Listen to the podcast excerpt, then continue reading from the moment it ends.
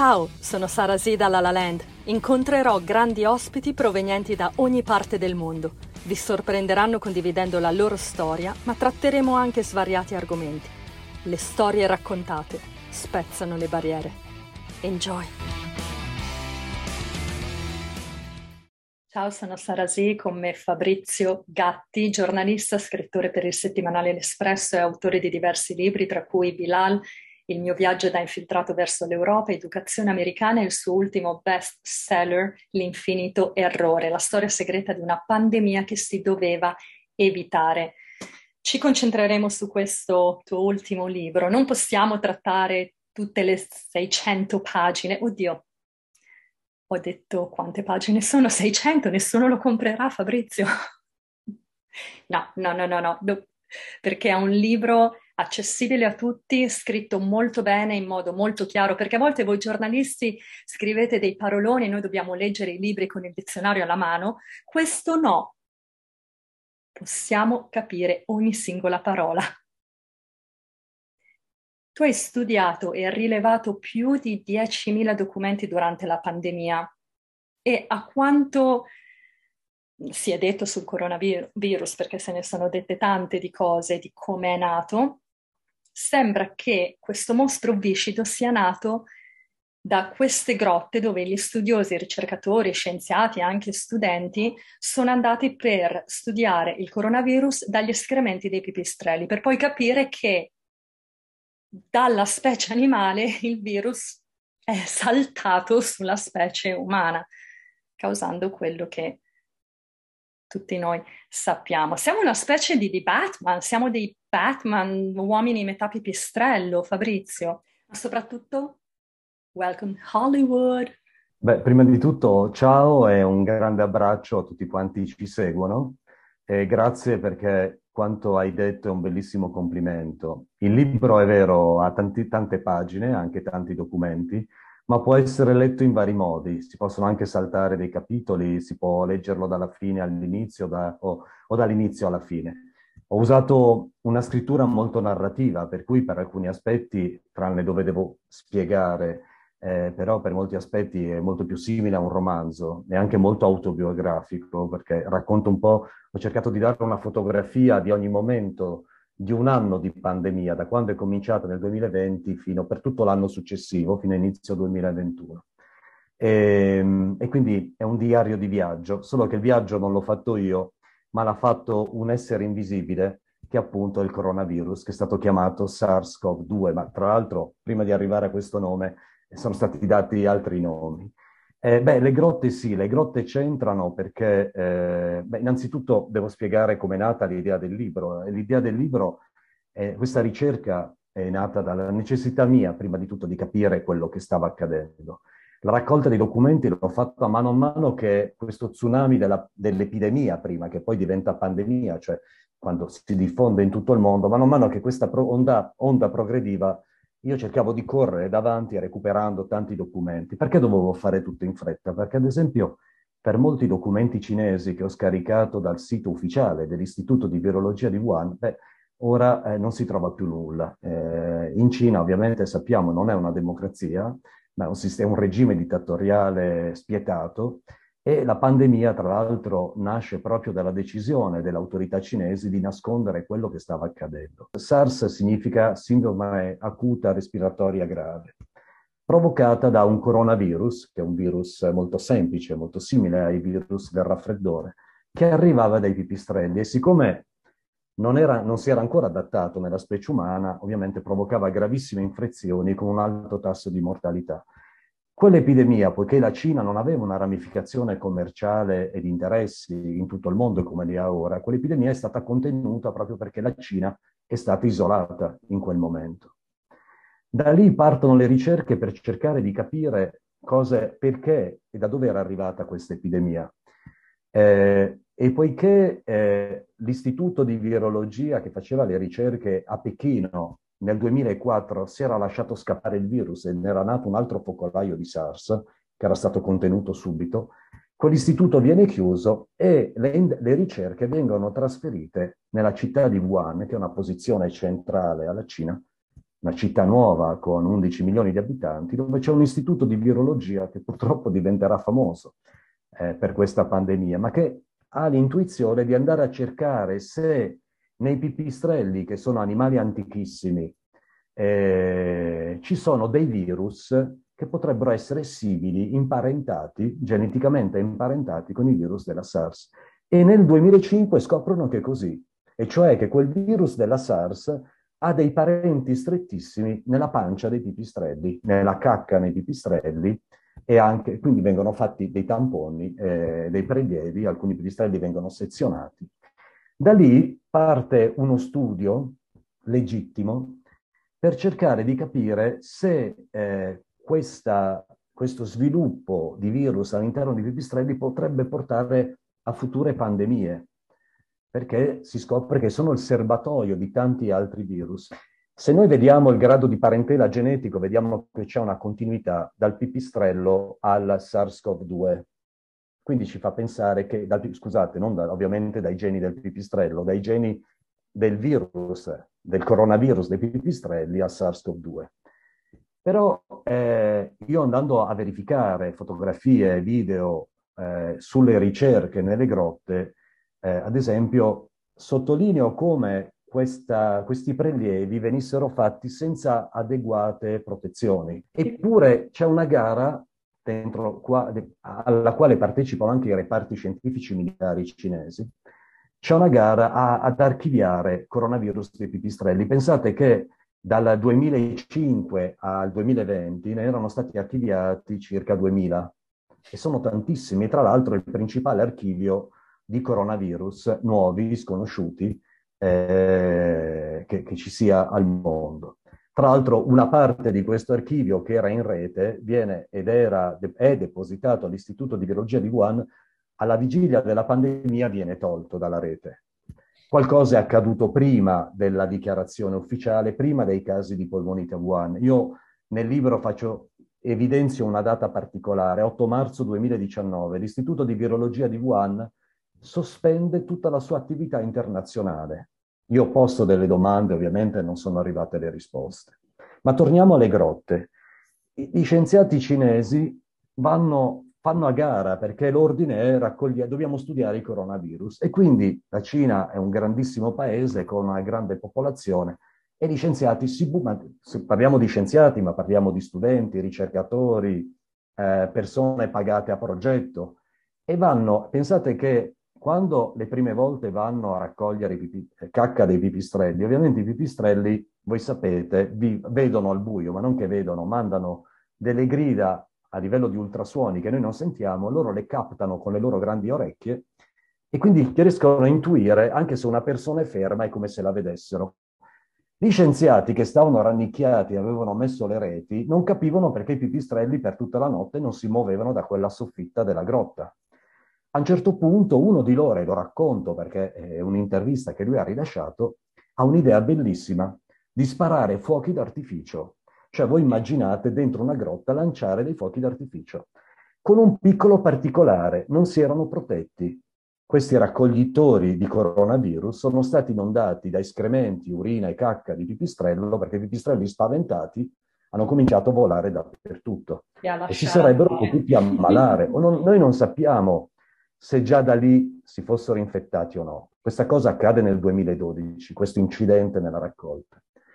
Non solo poi, chi ha pazienza di leggere il libro, troverà che eh, il 5 gennaio 2020, cioè il 30 dicembre 2019, i medici di Wuhan danno l'allarme di una nuova epidemia di SARS. I medici vengono chiamati dalla polizia, obbligati a tacere. Un centro di ricerca di Shanghai prende del materiale biologico da Wuhan, di malati di Wuhan, e isola il coronavirus, è il primo sequenziamento, cioè gli dà scrive il nome che è composto da circa tre, poco meno di 30.000 lettere ed è anche un nome semplice per, eh, nella, nella biologia, perché questo virus è abbastanza semplice nella sua struttura. Poi mettono questo nome in una banca dati mondiale e scoprono che questo coronavirus, è impa- che è stato isolato a Wuhan, è imparentato con due coronavirus dei pipistrelli che sono stati isolati eh, a circa 900 km a est eh, di Wuhan eh, nello Zhejiang, nella città di Zhoushan sul mare, un grandissimo porto, una delle zone più inquinate del pianeta, dove ci sono dei pipistrelli.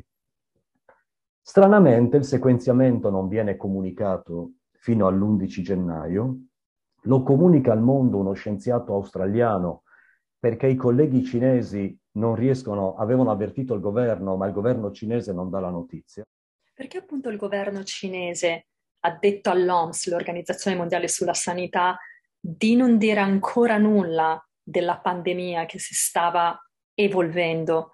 Già a dicembre 2019 il virus era in atto, ma hanno preferito dire shut up. Per due ragioni. Me lo sono chiesto anch'io mentre facevo questa ricerca. Ho imparato a smanettare con le banche dati dei virus, ci è voluto un po', ma non è difficile. Ho preso, eh, sono andato a vedere chi avesse registrato i due virus parenti del nuovo coronavirus di Wuhan e ho scoperto che erano reparti dell'esercito cinese. Quindi voi immaginate, il 5 gennaio 2020 il governo cinese sapeva che primo, i primi due parenti più stretti del nuovo coronavirus erano stati isolati e tra l'altro indotti al salto di specie nei ratti da reparti dell'esercito cinese in un loro studio. Ora, voi immaginate se il governo cinese avesse dato questa notizia, avesse chiesto aiuto al mondo a isolare l'epidemia, il mondo avrebbe aiutato la Cina a isolare l'epidemia, ma evidentemente non si, non si, voleva, non si voleva dire questo, non si doveva sapere. E, e, il grado di parentela è importante. Voi immaginate un delitto. Cosa fa la, la polizia sul luogo del delitto? Raccoglie le tracce genetiche, capelli, eh, cicche di sigaretta, saliva, cercano le tracce del possibile assassino e poi va a vedere una serie di persone candidate come principali indiziati e va a confrontare il loro patrimonio genetico con quello trovato sul luogo del delitto. Beh, più o meno è la stessa cosa. Noi sul luogo del delitto, che Wuhan, abbiamo un coronavirus e le tracce genetiche ci portano a ricerche, queste ricerche militari. Ma succede un'altra cosa. Quando Donald Trump vince le elezioni, lui sostiene un importante disimpegno dalla Nato e dall'Europa. L'Italia ha avuto nel panorama occidentale una importanza strategica, geografica soprattutto, perché il paese è proteso sul mare Mediterraneo. In quel momento in cui gli Stati Uniti eh, decidono di disimpegnarsi dalle spese militari e dall'influenza anche culturale, che per fortuna abbiamo avuto dalla seconda guerra mondiale in poi, eh, l'Italia, il governo italiano, è il principale governo europeo che stringe alleanze con la dittatura cinese, che non sono soltanto alleanze economiche come hanno la Germania e la Francia, ma sono alleanze politiche. E nel momento in cui scoppia l'epidemia a Wuhan, il governo italiano ha la pessima idea, il 13 gennaio 2020, di accettare le pressioni cinesi per il raddoppio dei voli turistici. Perché? Perché nel 2019 eh, Italia e Cina firmano un memorandum d'intesa sulla nuova via della seta e l'Italia in quella fase, speriamo che non lo sia più, in quella fase la testa d'ariete della penetrazione del Partito Comunista Cinese in Europa. I principali partiti italiani coinvolti in questa operazione sono Partito Democratico, Movimento 5 Stelle e la Lega. Vedete che è un interesse trasversale, sinistra, destra, centrosinistra e destra.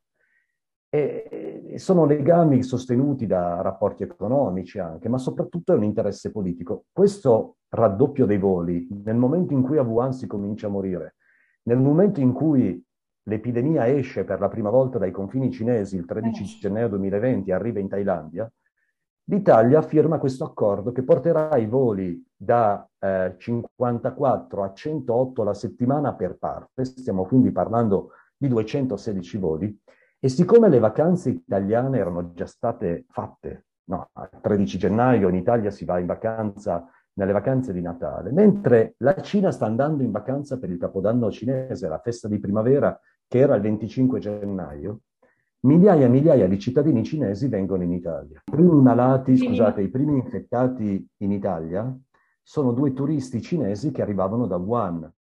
Quindi quel caso zero di Codogno non è stato il primo? Quello probabilmente poteva essere il caso 1000 o il caso 2000. Tant'è vero che parallelamente scoppiano i focolai in provincia di Bergamo, nel sud della Lombardia. Ecco, perché poi la Lombardia è colpita così tanto? Perché la Lombardia, come io scrivo nel libro, è una provincia cinese. Migliaia di lavoratori lombardi sono in Cina, studenti sono in Cina e quando, la Cina, quando in Cina è evidente che scoppia l'epidemia perché Wuhan e la, e la sua provincia vengono isolati dal resto del mondo, tutti loro tornano a casa. Le indicazioni che sono state date loro sono state blande, del tipo se avete sintomi vi isolate, altrimenti non serve.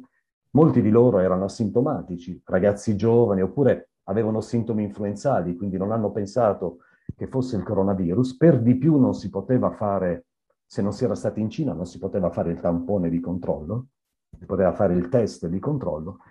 Questo insieme ha fatto divampare, ha fatto divampare l'incendio. E c'è una cosa curiosa, tra l'altro, quando la, la, la malattia, voi sapete, il virus è stato chiamato SARS-CoV-2, che vuol dire coronavirus della SARS numero 2, per ricordare anche il SARS-CoV-1. La malattia però si chiama Covid. Come mai non è stata chiamata SARS? Beh, perché la Cina non ha voluto. È stato davvero questo cambiamento di nome da SARS-2 a coronavirus a causare tante morti? Sì, ma nella fase, dobbiamo vedere, nel momento in cui i medici cinesi a Wuhan parlano di SARS, se fosse stato tenuto buono quell'allarme, come era così, e loro stanno raccontando il vero, beh, ci saremmo preparati. Intanto avremmo dato subito una definizione di pericolo di questa epidemia secondo i parametri del 2003, quindi un'epidemia molto pericolosa. Anzi, questo virus addirittura era è meno mortale rispetto a quello. Forse quella è una delle ragioni che hanno contenuto quell'epidemia. Questo ha spiazzato il mondo, cioè l'idea di che la, la, decisione di chiamare Covid-19 questa malattia e non SARS ha convinto gran parte degli, de, degli scienziati, dei medici, che si era di fronte a qualcosa di nuovo che non si era mai visto prima. E nessuno è andato all'inizio a vedere i protocolli anche sanitari che venivano usati per le terapie di allora. Un altro fatto bizzarro è che tu hai inviato due domande via mail a 14 membri internazionali dei comitati. La prima domanda, sei stato informato e o consultato dall'Istituto di Virologia di Wuhan e dall'Accademia Cinese delle Scienze all'inizio dell'epidemia di Covid-19? La seconda domanda, quando hai visitato l'ultima volta il laboratorio di Wuhan? Ti hanno risposto in tanti, io ho segnato due risposte per me più eclatanti. Una è del signor Christian Bresciot e dice, anche se hanno mantenuto il mio nome nella lista del comitato di consulenza, io non sono stato in contatto con laboratori dal 2012. Non sono stato contattato e non ne ho neanche ragione di esserlo. Un altro signore, qui mh, mm, si firma con le iniziali XFW, Addirittura era totalmente sorpresa, anzi quasi ti ringrazio. Grazie Fabrizio che mi hai fatto sapere che ero nella lista. Ero convinto che i comitati fossero delle, dire, delle garanzie. Nel frattempo scarico loro, i loro elenchi. Quando però scopro il grado di parentela con, esper- con il coronavirus degli esperimenti militari, e si sa, ripeto, cin- dal 5 gennaio 2020, e il 12 gennaio 2020 lo studio, il centro di ricerca di Shanghai che scopre questo non viene premiato, ma viene punito e chiuso per mesi, ebbene eh, mi insospettisco e scrivo a tutti i componenti internazionali dei comitati e anche ai direttori cinesi, che però non risponderanno, dell'istituto, dei laboratori, scrivo chiedendo le due domande fondamentali. Ma da Wuhan quando vi hanno detto che era scoppiata l'epidemia? Perché se fate parte di un comitato di controllo ve l'avranno detto. E, e quando siete stati l'ultima volta? No, le risposte sono agghiaccianti. Ah, sì. grazie di avercelo detto, non sapevamo di far parte del comitato. Appunto! Eh, no, guardi che io a Wuhan sono stato l'ultima volta nel 2012-2013, non facevo parte del comitato. Oppure come il professor Wang, il secondo che hai citato, mi risponde dicendo sì, io ho fatto parte di un comitato. Allora, i comitati coinvolti sono due. Il primo è il comitato che fa la supervisione delle ricerche del centro di ricerche per le malattie infettive emergenti, diretto proprio da Xi Zhenli, la professoressa Xi Zhenli di cui ho parlato prima. L'altro è il comitato che studia e cerca di eh, verifica, verifica gli standard scientifici dell'Istituto di Virologia di Wuhan per portarli a livello occidentale, per poter parlare e avere le stesse garanzie. E sono, come dire, come se in una compagnia aerea ci fossero dei comitati per la sicurezza del volo, sono comitati importanti. Immaginate, c'è un incidente aereo e poi si scopre che i comitati erano finti e le persone che ne facevano parte ufficialmente non sapevano di farne parte e a quel punto è esattamente quello che è accaduto a Wuhan. Io tra l'altro ho anche scritto al vice direttore di uno di questi comitati, che è uno scienziato francese, purtroppo non ho avuto nessuna risposta, anche passando attraverso l'ambasciata francese. La Francia si ostina a non rispondere sui suoi rapporti con l'Istituto di Virologia di Wuhan. Ci sono rapporti finanziari anche con gli Stati Uniti. Eh, lo stesso professor Fauci negli Stati Uniti, per una parte, ha finanziato le ricerche dell'Istituto di Virologia di Wuhan. Quando probabilmente le mie domande arrivano anche a Wuhan, beh, l'Istituto di Virologia di Wuhan cancella l'elenco dei comitati dal suo sito internet, cioè il sito ufficiale. Non solo, ma cancella anche l'elenco dei componenti del comitato accademico del famoso laboratorio di massima sicurezza. Sono cinque scienziati cinesi, di cui due militari. Uno dei due era addirittura il vice direttore. Dobbiamo dire che l'autorità cinese ha sempre negato rapporti tra l'Istituto di Virologia di Wuhan e le forze militari cinesi e le ricerche militari del, eh, del regime cinese. E beh, il libro ha trovato documenti che smentiscono anche, anche questo dato. Grazie Fabrizio per aver portato molta più chiarezza in questa storia a tratti fantascientifica dal sapore hollywoodiano, ma reale. Sono Sara Z, Fabrizio Gatti, L'Infinito Errore. Bye. A voi. Ciao, Ciao e grazie.